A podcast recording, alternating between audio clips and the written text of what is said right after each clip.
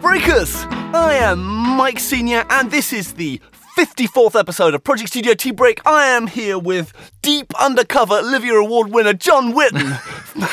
Did we actually not talk about it on the show? Never have. Okay, in that case, I've just been better than everyone for the last few months without even realizing it. So much the better. I mean, it seems a bit redundant to ask you whether you've earned your tea break now. Oh, I haven't earned a thing since then. I've just been sort of coasting through. the show that I was doing last Christmas, Wolf Witch Giant Fairy, was honoured with a Best Family Show uh, Olivier Award, which was very, very exciting. I mean, surely it should have been best wings.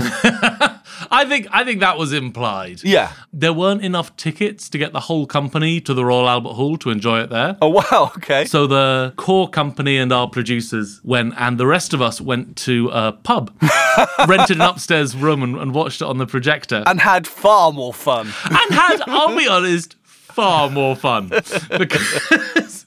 Not not least because after we heard it announced and whooped and wailed and and got to cheers with ciders, which they didn't get to do. Oh, God, yeah. We could then just natter Yeah. for the rest of the evening. They had to sit respectfully through hours and hours more content. Through best alternative Shakespeare reenactment. Although they had the honour of when they left stage and had to be kind of ushered via backstage back to their seats. Yeah. Uh, they were met by Draco Malfoy. Oh, wow, cool. That was the person they'd got to kind of greet people and show them the way through backstage. I can't remember the actor's actual name, but but yeah, him, that guy. Wow. So that's pretty neat, I reckon.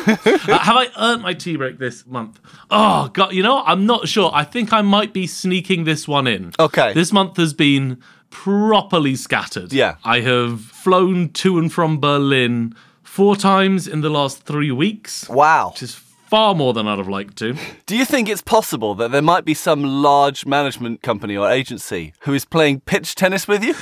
I'm just wondering whether they're seeing how long of a rally they can keep you going with across the channel. Well, they are doing an excellent job so far, I don't mind telling you.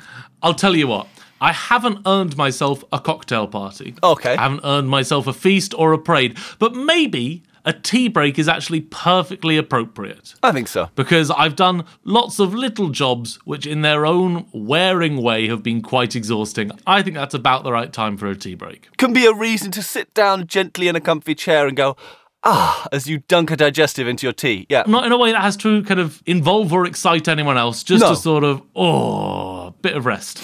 Now, we have had some follow up this month. Okay, hit me. Following up from our, our scorn of the Ionic original medium. Yes. Uh, one of our regular listeners, uh, Mike J, Hey, Mike. pointed out that there had been a recent controversy in the hi fi world Oh, yeah. to do with a company called MoFi, short for Mobile Fidelity, who have carved out uh, a niche for themselves for being one of these purveyors of uber more analog than thou vinyl reissues of classic albums. Okay. You know, in fact, I'll tell you what, I will send you a picture that comes from the inside of the- the sleeves of their deluxe vinyl editions. Okay, let's see. Um, that explains their ultra disc one step process. Because, I mean, normally you'd use the original lacquer to create a father disc and then a mother disc and then a metal stamper with which the vinyl records that you then buy would be pressed. And the concept is, you know, there are so many stages in between the original lacquer and the final vinyl disc you'd listen to that obviously there are generation losses and that. right, yeah, because it's a copy of a copy of a copy. Yeah, you know, MoFi have tried to strip this down by, you know, having a lacquer and then a special kind of convert in the middle from which they then run their limited edition vinyl to get much closer to the source. Okay. And I mean, I'm assuming the reason it's done in the longer step version is it means you can do more discs. Oh yeah, it's all about mass production. Right. Yeah, I mean the stamper is then a big metal disc that is really hard wearing. But of course, because MoFi are doing limited edition, they can afford to kind of concertina the process so that there's not as much generation loss in the middle. Okay, I'm going to go ahead and play my cards. This sounds perfectly reasonable to me. Yeah. Like, this sounds like a perfectly reasonable way to get a higher fidelity to an original master recording. Yeah, and it's been lauded in various of the hi fi press. You know, some of the very top people in the hi fi press, you know, list some of the MoFi albums as being some of the greatest vinyl releases ever done, as far as they're concerned, from an audiophile perspective. Wow. Okay. Well, a little while back, Oh dear, is something about to happen? a record shop owner, a guy called Mike Esposito. Yeah. Did a YouTube video saying that he'd heard a rumor from the MoFi people Oh yeah. that the discs weren't being made from analog masters, they were being making from digital files. Oh my god. So that original master recording was already ones and zeros. And immediately, I mean, there was all sorts of hoo-ha about it, and he was slammed by one of the, the the Rolling Stone article that was writing about this, called him the dean of audiophile writing. He's a guy who was like an expert witness for Quincy Jones versus the estate of Michael Jackson a while back. Wow. A guy called Michael Fremer, and he basically said, "Oh no, I've spoken to the people I trust at the the company. Obviously, off the record for the moment, have said, you know, there's no way that this isn't from analog master recordings." Yeah. And the company then offered to give Mike Esposito a tour of the place Okay, cool. so we could look round and check their process. And basically, the company then, when he went to visit them, admitted on video that for years oh my god. they had been putting the analog master tape. So they had been using the analog master tape. okay. They'd been putting it through a DSD digital stage before making the first lacquer. So all these uber analog releases oh my had god. all been going through digital. That's hilarious. that is exactly the kind of story a lazy musician like me likes to hear. Someone who's just, you know, I'll, I'll listen to it on my Tesco earbuds for now, and that that'll be fine. Yeah. This is exactly my kind of story. This confirms all my priors. Yeah. In a way that I really enjoy. And finally, Wow. they basically had to concede that this had happened. Yeah. And they've updated their little blurb on the uh, inside the jacket to this. And I wonder whether you can just spot the difference. Okay, let's have a peek. oh, wouldn't you know it? There's another step. Now, they've been very clever, though, listeners.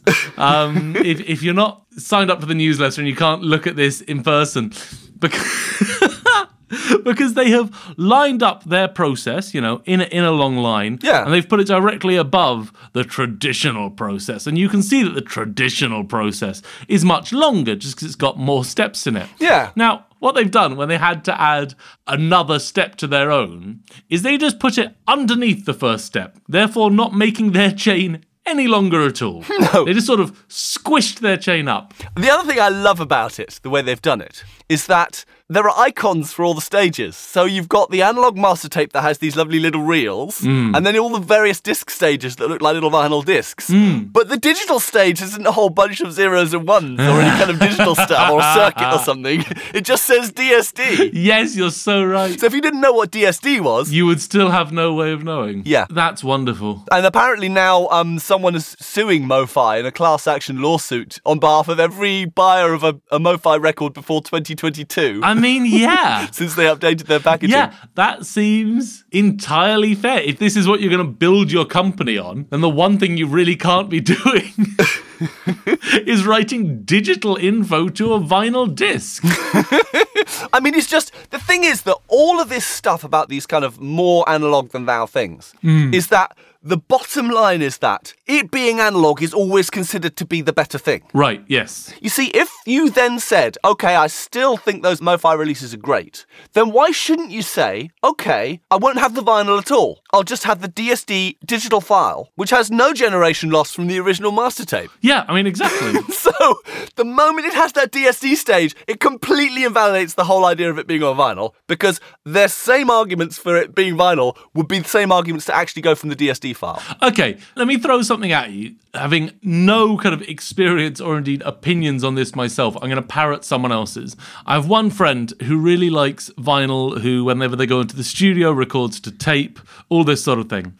And their argument is that they think it sounds better. Yeah. But they distinguish, they don't think it sounds more accurate. Yes. They like the sound of vinyl. It's a warmth, it's a roundness. So, by that logic, it would be better to have it, you know, on vinyl, even if you could have the digital file that was written onto the vinyl. The vinyl, I guess, then works as a sort of compressor EQ that you're fond of. It ceases to become a, an argument of fidelity which is a lot of what the audiophile argument is about. Yes. It's less an argument of fidelity and more an argument of coloration. Yeah. And then it's just, oh, I like vinyl more, rather than, oh, if you don't listen to everything on vinyl, then your ears are made of cloth. it actually takes it kind of the opposite way from this claim that you're listening to it as the artist intended. Yeah. You're not at all. What you're doing is you're going to the National Gallery and putting Instagram filters over all the paintings. And and honestly, look, if you prefer to look at them that way, if you prefer the look of the paintings that way, With the kitten filter. yes,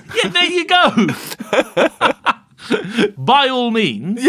But you don't get to make the claim that that's what Manet really meant. No. This is such lovely news, Mike. This is so wonderfully, incredibly silly. And I mean, it, it makes it so much better that there was that brief mid stage where people like Michael Fremer came out of the woodwork to question the guy's skepticism. Yeah. On the basis of, oh, they sound incredible, and having pinned their colours to the mast. I mean, all of us have done this. Yeah. We've talked about this multiple times in Facepalm of, you know, automating the wrong channel and thinking that you're making a difference.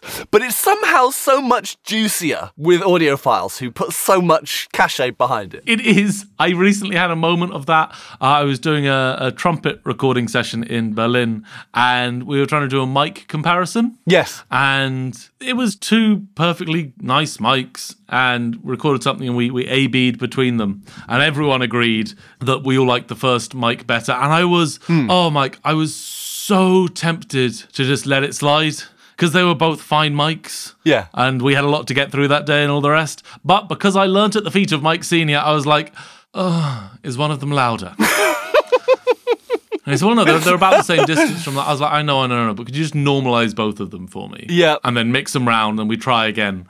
And wouldn't you know it, Mike, no one could tell the difference.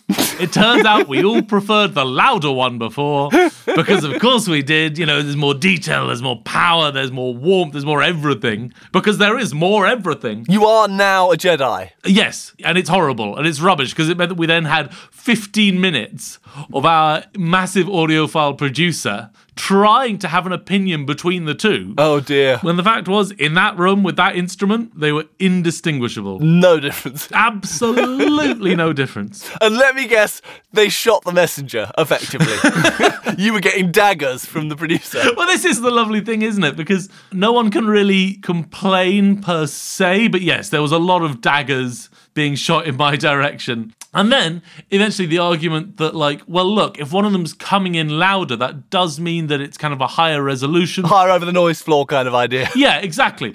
Oh, to which I said, yes, sure, totally that. You found that common ground. Yeah, exactly. D- You know, ignoring for the moment the fact that this is going to go behind a piano and a rhythm section and double bass and all the rest of this stuff like it's and and the fact that our trumpeter is warm and ready to go and that for me is 5000 times.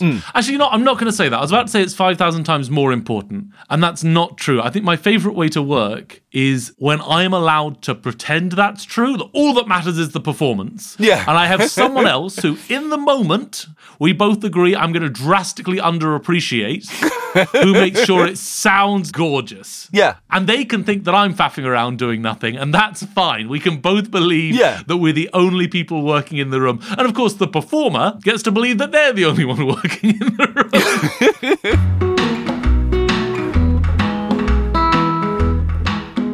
Which brings us to this month's news and our first bit of news. It's a sad piece of news because this will unfortunately be the very last episode of Project Studio Tea Break. Before the feature film. yeah, exactly. It'll be like Deadwood. You know, we'll leave it a couple of years and then we'll come back and do a, like a special like Grammys double episode or something. I shouldn't say this. We've been bought by Paramount. yes. We're going to be directed by um, J.J. Abrams. We've got the people who did Avengers on our visual effects. and it's going to be called Commercial Studio Banquet. Commercial Studio Banquet. Exactly. I didn't think we were dropping the title in this episode, Mike, but okay. and what a ride it has been for the last four and a half years. Has been eh? a. And in fact, we have recently passed an important milestone Oh, which is that? because we've exceeded 100,000 downloads. Oh, that's really nice. Thanks, everyone. There have been so many pioneering moments. I mean, obviously, a series of pioneering Toast Foley firsts. well, which the outside world had no choice but to sit up and take notice of. As was evidenced by our very own fleeting Google whack. I mean, there can't be that many podcasts who've had one. No, not anymore. We've had the only known interview with elusive dominatrix Miss T. Yeah, no, she has gone completely off the wires since then. We've had a world record God, we have had a world record. and an energy quotient rating of 4.98. Oh, I I- mean, it didn't quite match the perfect five, but 4.98 is pretty good. that needs to go top of my CV, as far as I'm concerned. We'll console ourselves with our gold Courier of the Week badge, Oh yes, which is actually still sitting up on my wall. I, I put it, I good, put it on good. the wall That's of my exactly studio. where it belongs. So long as you leave room for the platinum record next to it. Yeah, yeah. I think that's entirely allowed. Well, I figured, you know, you've got the Olivier Award, and I need to have something that truly balances it out. There is one cast member who I'm not going to name. Yeah. Who all they could talk about at the pub was that they wanted to lick the Olivier Award. and we are all a little giddy, so this was this is just fine. But Yeah. anyway, then the core team jump in a cab when things finally wrap up. Yeah. At the Royal Albert Hall, and they zoom over. And wouldn't you know it, this cast member wasn't joking. I don't know how many licked Oliviers there are, but we've got one of them, I guess. I mean, I'm hoping that you're going to tell me the answer to the question that I'm sure you must have asked. Which is that? What did it taste like? what is that sweet taste of success? I, you know, what? I did ask them what it tasted like, and they said victory. but the look on their face made me think that that at least wasn't the only flavour, and that they were maybe slightly regretting their decision. Or that victory was some kind of brand of brass polish? yes, I could entirely believe that. so, have you had any uh, particular highlights of the last 53 episodes? Oh my word! I mean, it's turned me onto a huge amount of good music. Yes, ditto. and about as much silly music. I know that there's a lot of fan theories out there that believe that my um, naive ingenue bit is all an act that I do to kind of make people who aren't experts feel welcome. I can reveal now it is entirely genuine, and I learn as much as anyone in these episodes. Like my my mixing has got significant- my recording. I've got new instruments purely as a result of this. Like there's I can never watch another drama production without looking for them passing a condom between the players. You know, I think I think a real highlight for me has been the games that I have consistently been awful at, but I really enjoyed nonetheless. The kind of which of these is real sort of games. Oh that, yeah, some of the quizzes. I mean, we had a couple of Christmas quizzes. One about sleigh bells and various. We had the actors albums. yeah. Oh yes. You did a great one about festivals. I'd forgotten the festivals one. I mean the the cleansing power of confessing one's face palms. yeah, I mean, there's certainly catharsis there. I would say. Absolutely. there have been some great audio moments too. I mean, we've had the sound of alligators on Heliox.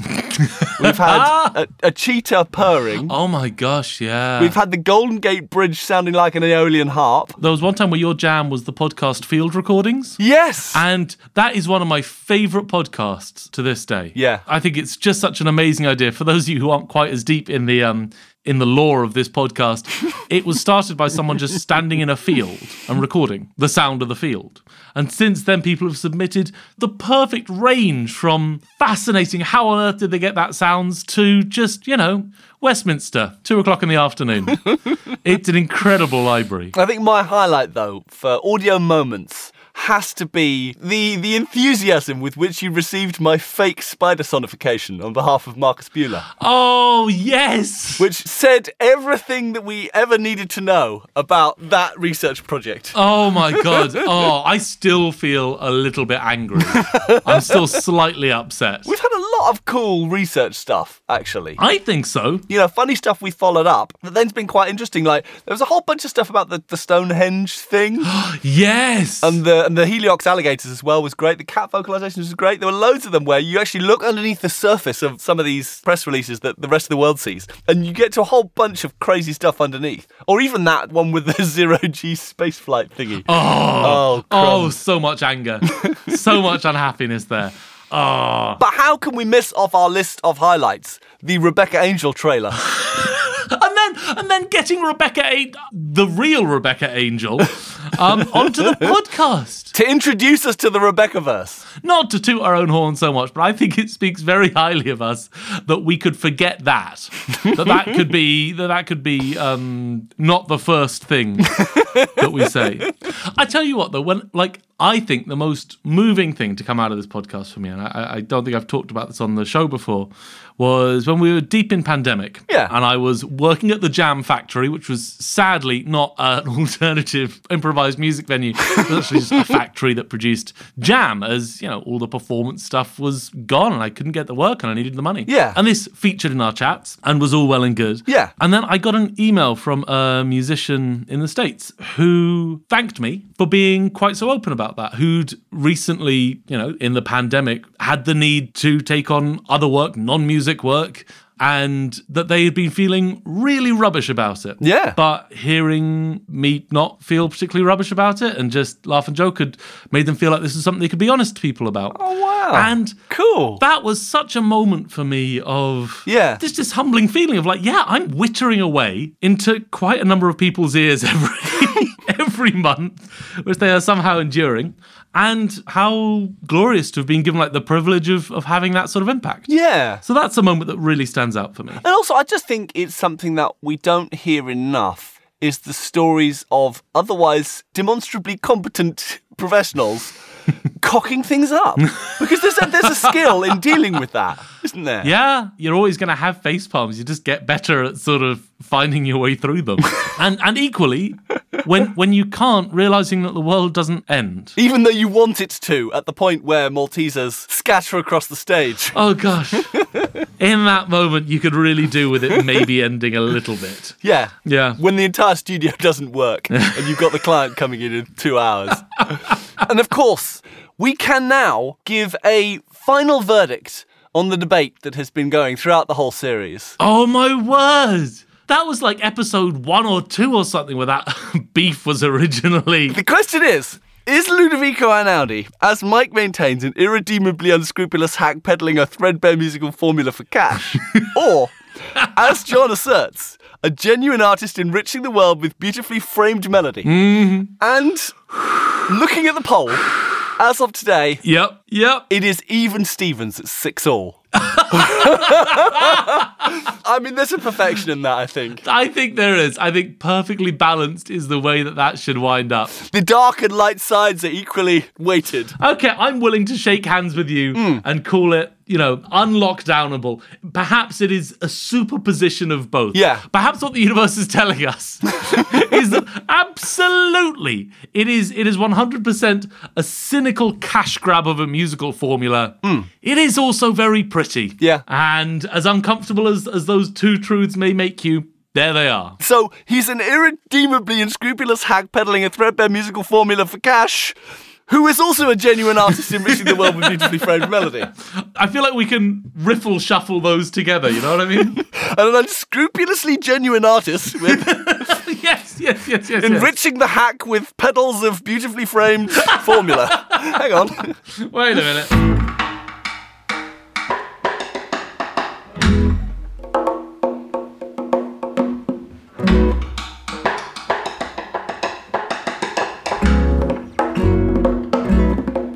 Now, if end the podcast we must, I can scarcely think of a cooler and more indie move than to end it at episode 54. Oh my gosh, I hadn't even thought about that. Because you see, that means pro rata, we've each done 27 episodes, which puts both us as podcasters into the 27 club. Okay, okay, yes. I, I assume you know what I'm talking about here. well, yes, this is apparently if you're going to burn bright and then leave a beautiful corpse, Mm. live live fast, die young, then that is the age at which you should die. Now, we, we have both, in purely temporal terms, slightly overshot the mark, having had even more bright burning to do than pretenders like. Like Jimi Hendrix and Kurt Cobain and Amy Winehouse and Jim Morrison and people. Yeah, Brian Jones. Mm. All that lot.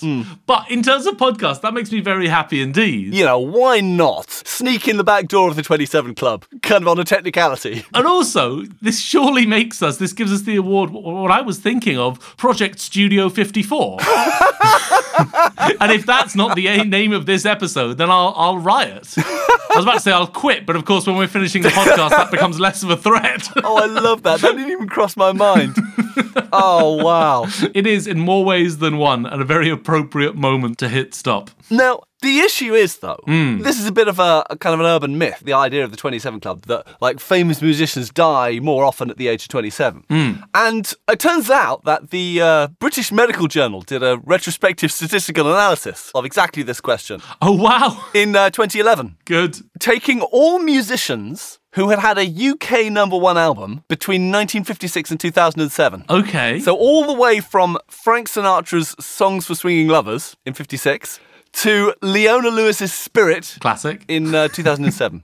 and amongst those 1,046 musicians, the way they characterized it then was that a musician was a famous musician if they had had this number one already. Okay, that makes sense. And it turns out that the median age at which they had that number one album was actually 26. Oh, interesting. So immediately that eliminated a bunch of them from the cohort. right, yeah. And they also had to eliminate like 114 of these 1,046 because there was no recorded date of birth. wow, that's very surprising. They rather kind of um, laconically say the uh, 10% of musicians with no recorded date of birth were likely to be less famous, for example, bass players and backing singers. so I thought that was fun. I would say so. And also, we excluded five unlucky musicians with posthumous number one albums, as they were never alive and famous at the same time, according to our definition. So basically, what they found by going through this stuff was that really, if you take deaths per number of at risk musicians at that age, that the deaths at 27 were no more really than the deaths at 25 or 32. interesting. And that actually, the real finding was that as a whole, the risk of death for famous musicians was two or three times that of the general population throughout the kind of 20s and 30s. There was a big peak at about 32. wow. So I don't know whether this makes you feel more at risk now. well, no, see, I, I'm now 33. So thankfully, I dodged the assassins just long enough. I mean, you know me, I went back to the actual study itself rather than just reading the headline. And there were just so many great bits in it. uh, here's one little passage. Oh, yes, please. The myth of the 27 Club supposes that musicians are more likely to die aged 27, whereas our results show that they have a generally increased risk throughout their 20s and 30s. This finding should be of international concern as musicians greatly contribute to population's quality of life, so there's immense value in keeping them alive, brackets, and working, brackets, as long as possible. It's like, did we need a paper to tell us that it's worth people not dying? That it would be nice if people didn't die. We've decided to illuminate the blindingly obvious. That is so gorgeously written, though. Another cracker. Our sampling scheme only captured three of the seven most famous 27 Club members, as one fell outside our time period, Robert Johnson, and three did not have a number one UK album, Ah, Jimi Hendrix, Janis Joplin, and Jim Morrison. We did capture seven Muppets. Because the Muppets had a number one album. And in beautiful researcher style, they included them in the statistics, but they judged their deaths by the deaths of the performers who played them. you know what? That seems fair to me. I'm 100% on board. exceptional. I love this. I can't help but feel that this is some very serious researchers who, every time they wanted to let off steam, they just did a bit more work on this particular paper. it was left open on one computer in the corner. Yes. I was also intrigued by one of the cited papers that I didn't follow up, but it was Howland J. Hinkson R. Alcohol as a risk factor for drownings, a review of the literature 1950 to 1985. I mean, There's whole areas of research you go, crumbs, I could get lost in there. yes. Now, towards the end of the study, they're clear about the limitations of their research.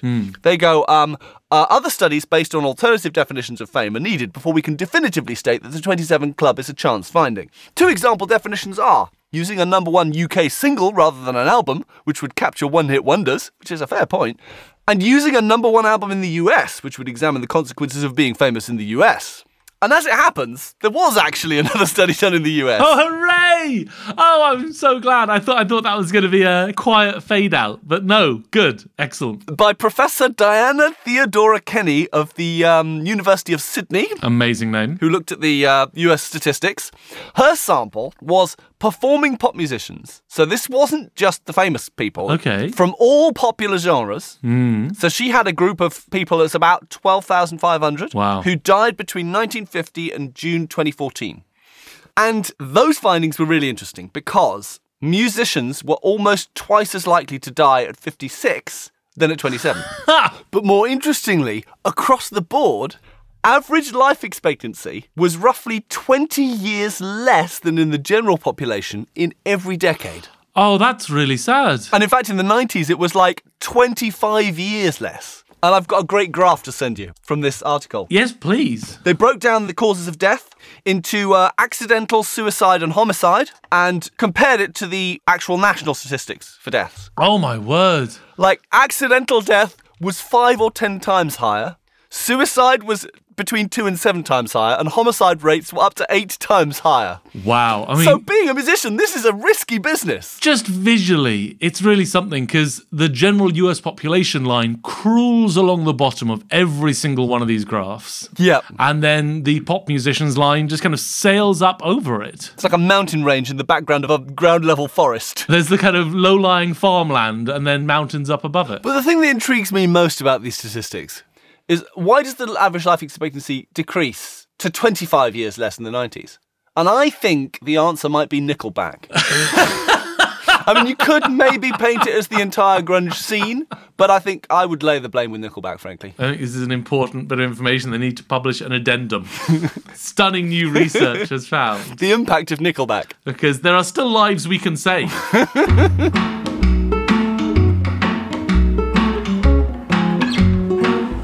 And it is surely another sign that this final episode of our series of podcasts is blessed. That into my email inbox this month dropped a fresh press release from Lydia Sherwood of Presto Public Relations. Mike, words cannot describe how happy I am to hear that. That is glorious, glorious news. What do you got for me?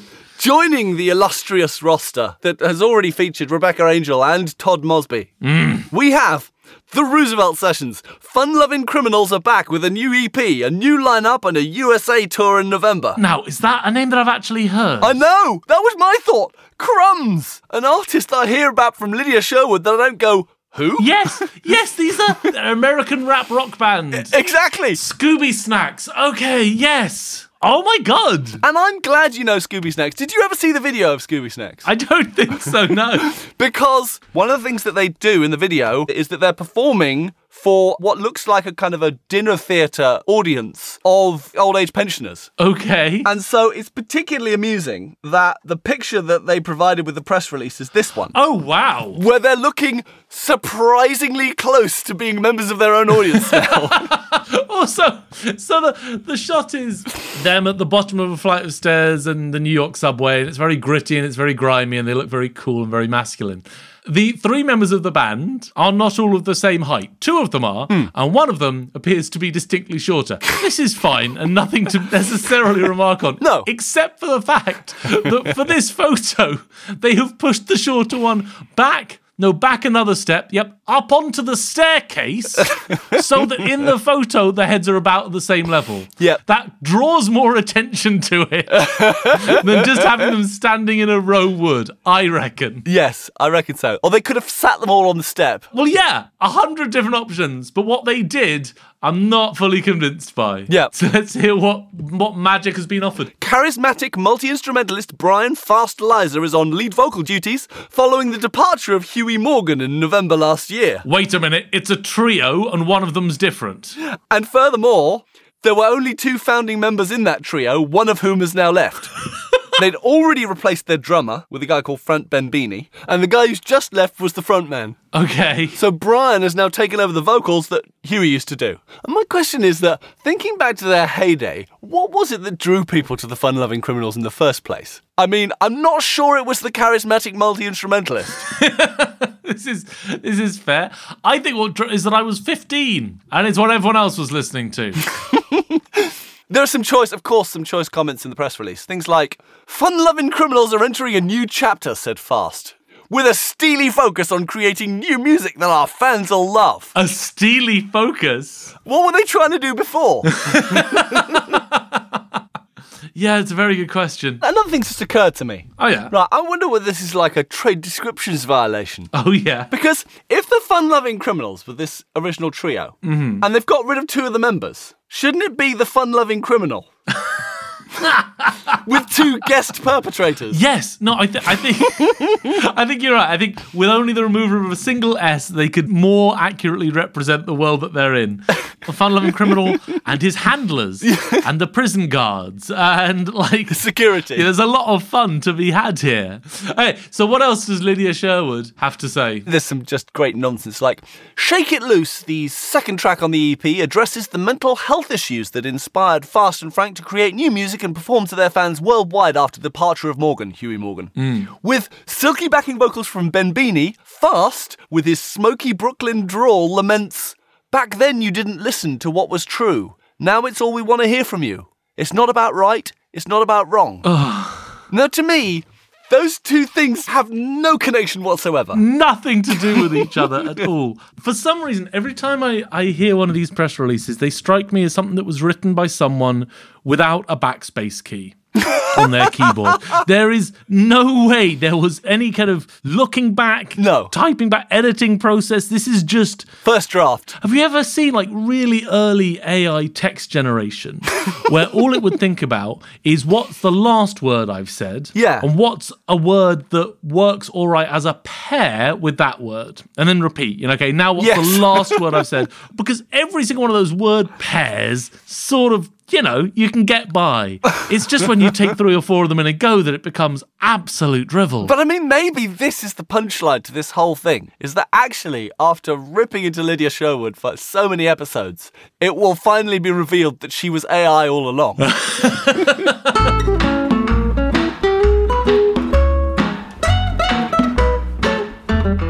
And so sad as it is, Ugh. we approach our final facepalm. We're just out of mistakes. That's it. We've perfected ourselves over the last 53 episodes. Good for life, terrible for content production. So um, I'm reaching back for a classic here. I was reminded of this one the other day when uh, I was thinking about the shows that I used to go to when I was in the Sound on Sound office working in their editorial team. That Every year we would actually come to Germany to the Frankfurt Music Messe. Okay. And at the time, the Frankfurt Music Messe was the biggest show in Europe. Right. You know, the only bigger show really worldwide was the NAM show in the US. And so the Music Messe was a big deal as far as we were concerned. And pretty much the whole of the SOS office went more panded over to Frankfurt for a few days. Amazing. Because they'd often announce new products. You know, you get to meet all the distributors, all the manufacturers, and everything there because everyone was in one place. Hmm. And there were genuinely exciting product launches there. Like, for example, I remember going to see the first demonstration of Melodyne's DNA technology. Wow. Okay. Yeah. just being in a room and watching a bunch of like hardened music tech journalists just dropping their jaws when the guy said, Oh, yeah, and I'll get rid of this note now, or I'll shift it to a different one. And You would. the impossible suddenly became possible. I remember that my first real jaw drop on Melodyne DNA was someone changing the notes inside a guitar chord. Yeah. Which for me was just such like a tight bundle of unopenable nonsense. Yeah. You know, you can put it all up, you can put it all down, but you cannot get in the middle of it. No. And then apparently you just can. Yeah. I can't imagine being in that room. I mean, I actually ended up reviewing that first Melodyne DNA thing for the magazine. oh, okay. I mean, you know, they can do their demos and they can choose the audio that happens to work with their algorithm. Yeah, yeah. So you're always a little bit skeptical, even though it was bloody impressive what they did. It was an acoustic guitar thing. Mm. But the one that really got me was that I took a string quartet recording and I flipped it into the minor. oh, wow. And I mean, that was the audio example I would send out to everyone and go, this thing is incredible. yeah. I mean, I couldn't actually include it with the audio files I provided for the piece because it was copyright material, but that was just one of those moments I thought, wow. But I mean, on the flip side, every year you'd go round and see just some stupid products, crazy products. And in fact, to this day, I still have on the wall of my studio a flyer from the Flavor Reeds Company. Oh, yeah. It's a whole bunch of reeds that are provided with different fruit flavors, Oh, no, you're joking. and they're all different colors. and the strap line was taste the music. Oh, that's hilarious. And this was real. Absolutely. For clarinet and alto sax in three stiffnesses. My word. Okay. Sure. I mean, in their defense, we're still talking about it. Yeah, I don't, I Mm-hmm. don't even know whether the company still exists, but it was a cracker in 10 fun flavors. That is that's magnificent. But the Frankfurt Musikmesse was also legendary uh, amongst the staff as a massive booze up. Oh yeah. And Um, basically, it was pretty soul crushing trolling around all the halls looking at all these reissues of synthesizers and whatever. Most of which was really not interesting at all, and you just had to get all the stuff so you could write it up for the news pages. And it was a real grind going around all these things, and the noise everywhere was so much it really ground you down. So you were ready to go out on the lash every evening I believe that. and you'd end up in some bar somewhere far too late. there was a lot of being extremely ill slash hungover in, in hotel rooms and then kind of falling out of bed and having to do the same thing the following day. Okay. It was like three or four days of the show.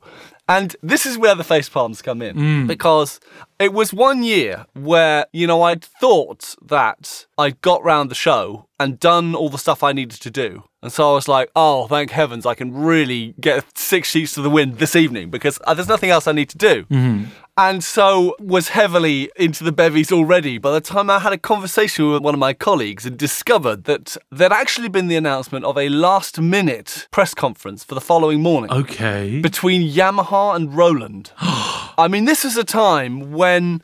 I mean, it was Yamaha, Roland, Korg were pretty much the biggest names in like synths and hardware music stuff. I mean, there was a lot of hardware studio equipment still. okay. So a couple of fairly heavy hitters. I mean, Roland had things like the V synth, and Yamaha had all those great physical modeling synths like the VM1 or whatever it was called. Yeah. They also had head to head competing multi trackers that were the king of the multi track hill in both camps. You know, the Yamaha had the 2416 or something, and the and uh, Roland had the VS2480, and they were, you know, they were always vying to be which was the best one. Oh, interesting. They also had competing transmission standards. Right, but incompatible with each other. Roland had the R bus format that they did for all the digital mixers, and Yamaha had done MLAN, which was a similar kind of thing going between different mixers and like interfaces and all this kind of stuff. Yeah. So it was like, oh, wow, if something is coming from Yamaha and Roland as a joint press conference, this could be huge. and we were already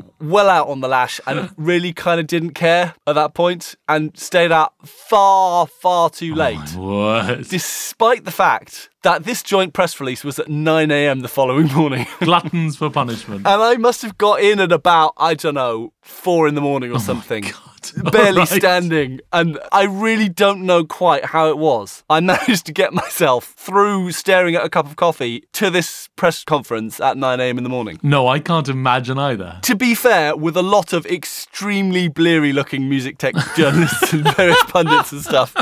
But the place was packed because it was hotly anticipated. It's like, you know, you could see all the big wigs that we knew from the, you know, Yamaha and Roland, all like hobnobbing and up on the stage and whatever else. And so then the guy walks up to the podium and starts building up the anticipation. Yes, we've decided to bring together GM and XG into a new format called GM2. That's what you dragged yourself out of bed for. It's like the very worst thing you could possibly be forced to listen to was then with a massive hangover at nine in the morning. Oh God! Of course, you had to listen to that in your current state. Being assaulted then by all the cheesy synth brass patches and Oh, that's amazingly awful. how, yeah, you now had a shakuhachi that was available in the same slot in GM and XG, and oh. and it was so unnecessary because there was no reason I had to be at the show at that time in the morning. I'd done it all. Oh my word! Oh, there was a lot of face palming going on there. The beauty of it is, is a collective face palm. Because you know you weren't the only one feeling that way. Yeah, th- we could feel our pain together. Had you been clever enough to sit near the door? No, no, of course not. No, no, no. no, so you were you were right in the midst of it. you couldn't beat a hasty retreat. Nothing to be done. Oh no.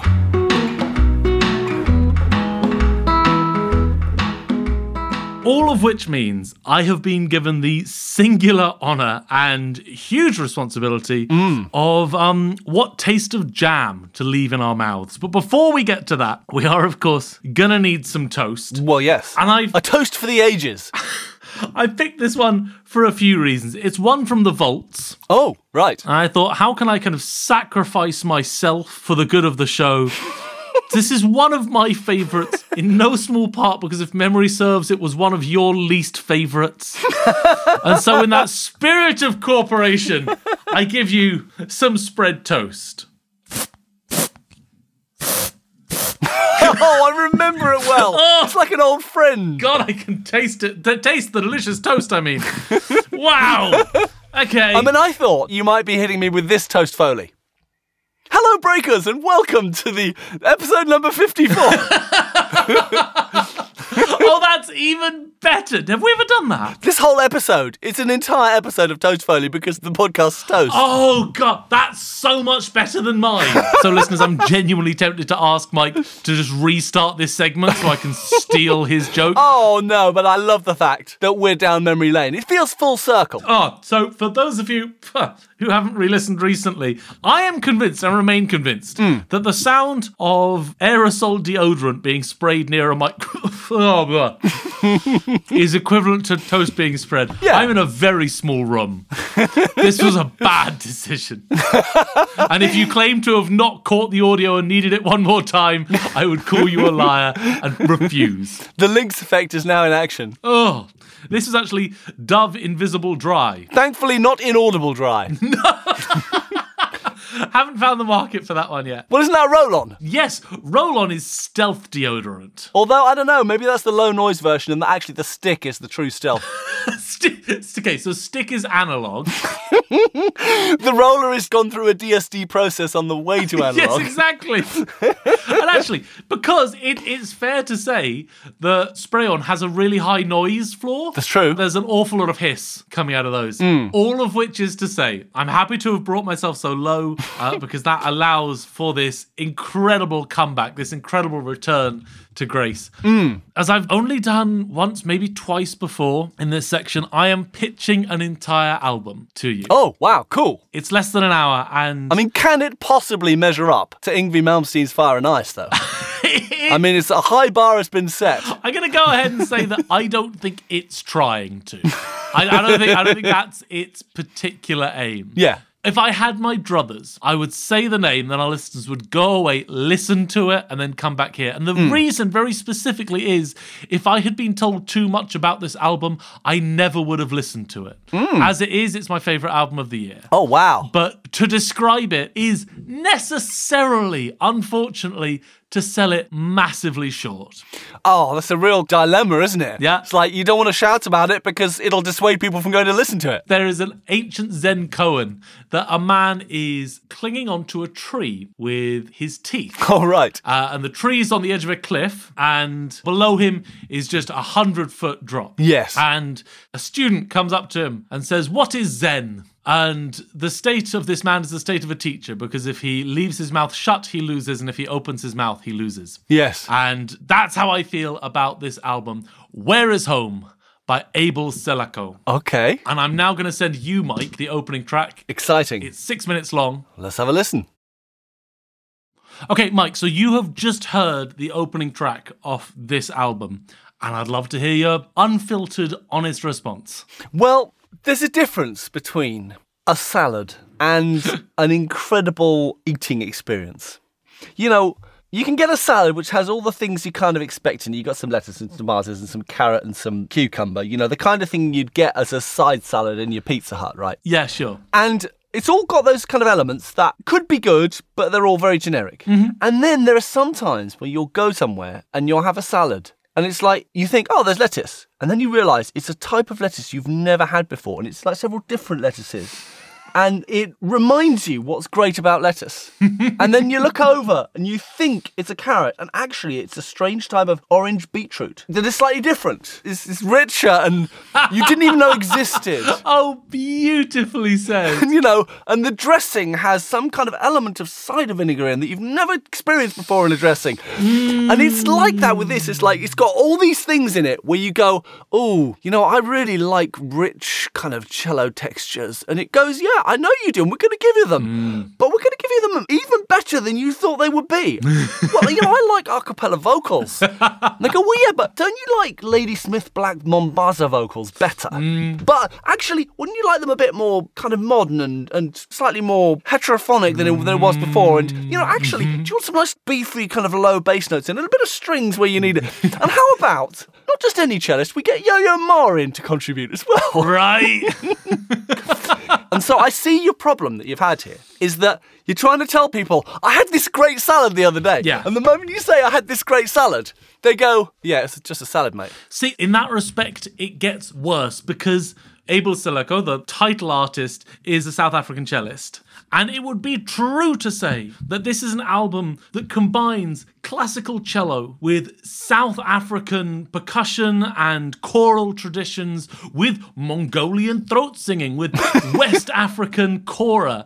And by which time I have shut off. Yeah, I mean, that is a description of some of the most inexcusable albums ever made. Right? It's just like, oh god, oh no. Even saying that I had Yo Yo Ma, Yo Yo Ma, while a wonderful cellist, has been guilty of some of these truly terrible albums, which sound for all the world like you took a brilliant koto player and Yo Yo Ma, and you put them in a room for exactly half an hour, and you've made a half hour album.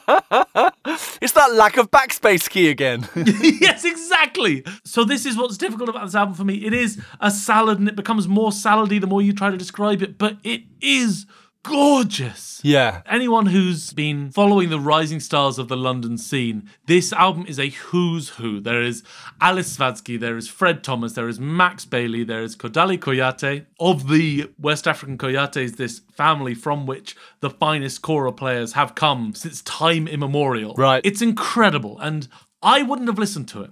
I will put my hand on my heart and say, even though it wasn't pitched to me like this, it was just sent to me as, hey, you should listen to this album. I am unlikely enough to listen to a music track a close friend sends me because that's four minutes of my life. Mm. That would be ridiculous.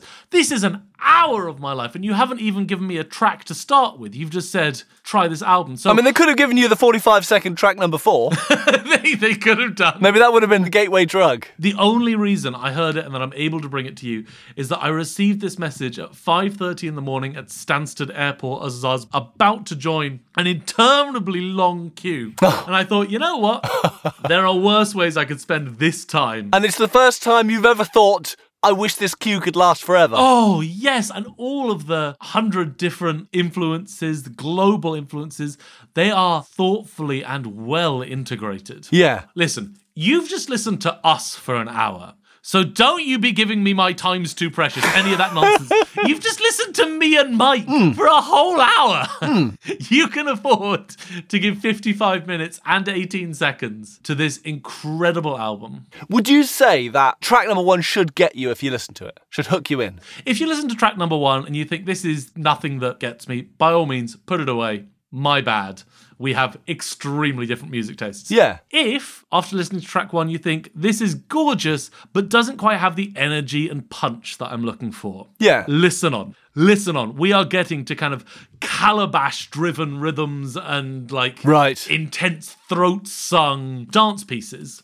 They're coming. They're coming. Yeah. So if that's what you're hungering for, listen on. I mean, I just love the fact that things would come in and you go, ooh, that sounds nice. And it's like, I didn't know that was what I needed then, but it's arrived and reminded me that that was what I was looking for at that point. Yeah, you don't know it until you hear it. I mean, there- there's a problem with a lot of people who play classical instruments and they try and broaden out and cross boundaries Hmm. that they end up playing in a kind of a classical way in other styles. Right. They take their essential classicalness with them. Yeah. But th- certainly there were bits here where I thought, no, this comes across like a different instrument is playing, or like someone who normally plays an oud or whatever it is Yes. is playing this cello rather than like a cello player is trying to do the classical cello thing over a tabla. Yes. you know. Oh, thank you. You- Yes, you couldn't have said that one better. I don't have this confirmed. I would put a good amount of money that Abel has studied Morinhor. Right. Which is essentially the Mongolian cello. It's two strung, it's fingered differently, the strings are very differently constructed. Right. But in a word, it's the Mongolian cello. Yeah. Because a huge amount of his playing, this kind of percussive bowing,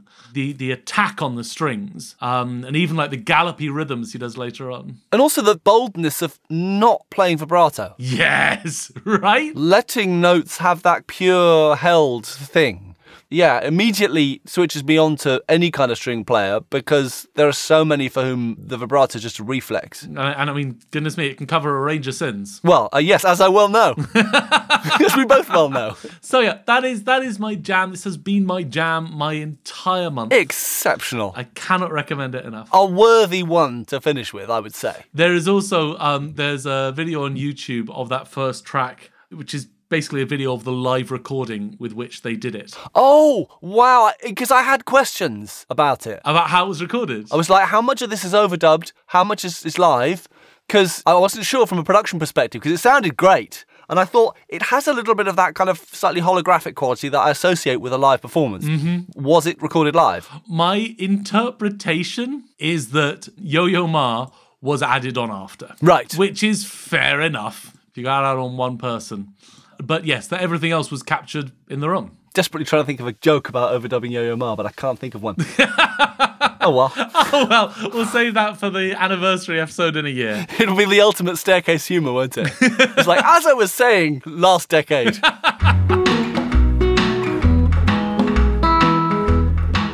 So it only remains for us to say thanks to all you lovely listeners for tuning in every month for our nonsense for the last four and a half years. Four and a half years. And of course, to our plucky patrons who have Hmm. been helping in a, at least a small way to support our editing and hosting efforts, and a well balanced cohort of patrons on the issue of Arnaudi. I think they've managed to keep the peace in this house remarkably well. The fact that we haven't come to blows after all this time is quite something. Um, nothing to plug, just want to do the thing that Mike just did and say thank you. Um, thank you for listening. Thank you for coming with. It's been really fun. And if you would like to. Uh, and and if you sorry, you go on, go on. Yeah, you you go. go on. four and a half years, You'd have thought we'd have managed by now. You'd have thought we'd have got some kind of system in place. If you would like to be in touch about anything at all, probably the easiest way is on Instagram at witten and underscore. That's W H I T T E N A N D underscore. Or um, on my email, John Witten Music, J O N W H I T T E N music at gmail.com. It would be lovely to hear from you. How about you, Mike? What are you plugging? well, the website's still going to be up, projectstudiotbreak.com. I'm just going to kind of leave that up as a monument to our long term folly. Hmm. and you can always email us at tbreak at projectstudiotbreak.com. Yeah, that'll come through. And of course, if you still want to sign up for the Patreon campaign, that's patreon.com slash Project Studio Tea Break. There's still the equivalent of 10 episodes of extra content on there. And there are some remaining extras that I'm still going to be rolling out over the next few months as well. It's worth saying that if you're hankering to keep hearing Mike's podcasty voice going, they have other options, don't they, Mike? There are one or two, yeah. Where can people continue to listen? Well, if you'd like to hear more of my serious uh, technical podcasting voice, uh, talking about how a little bit more at 5 kilohertz would uh, help this guitar come through the mix or whatever it is, um, yes, you can find all the other kind of stuff I do over at cambridge-mt.com or the extra kind of videos and podcasts and everything that I do are available on that Patreon campaign. That's at patreon.com slash cambridge mt or one word So, um, yeah, with all that said, you know what you gotta say I do, I do, and I'm holding back. eking it out to our pets. ta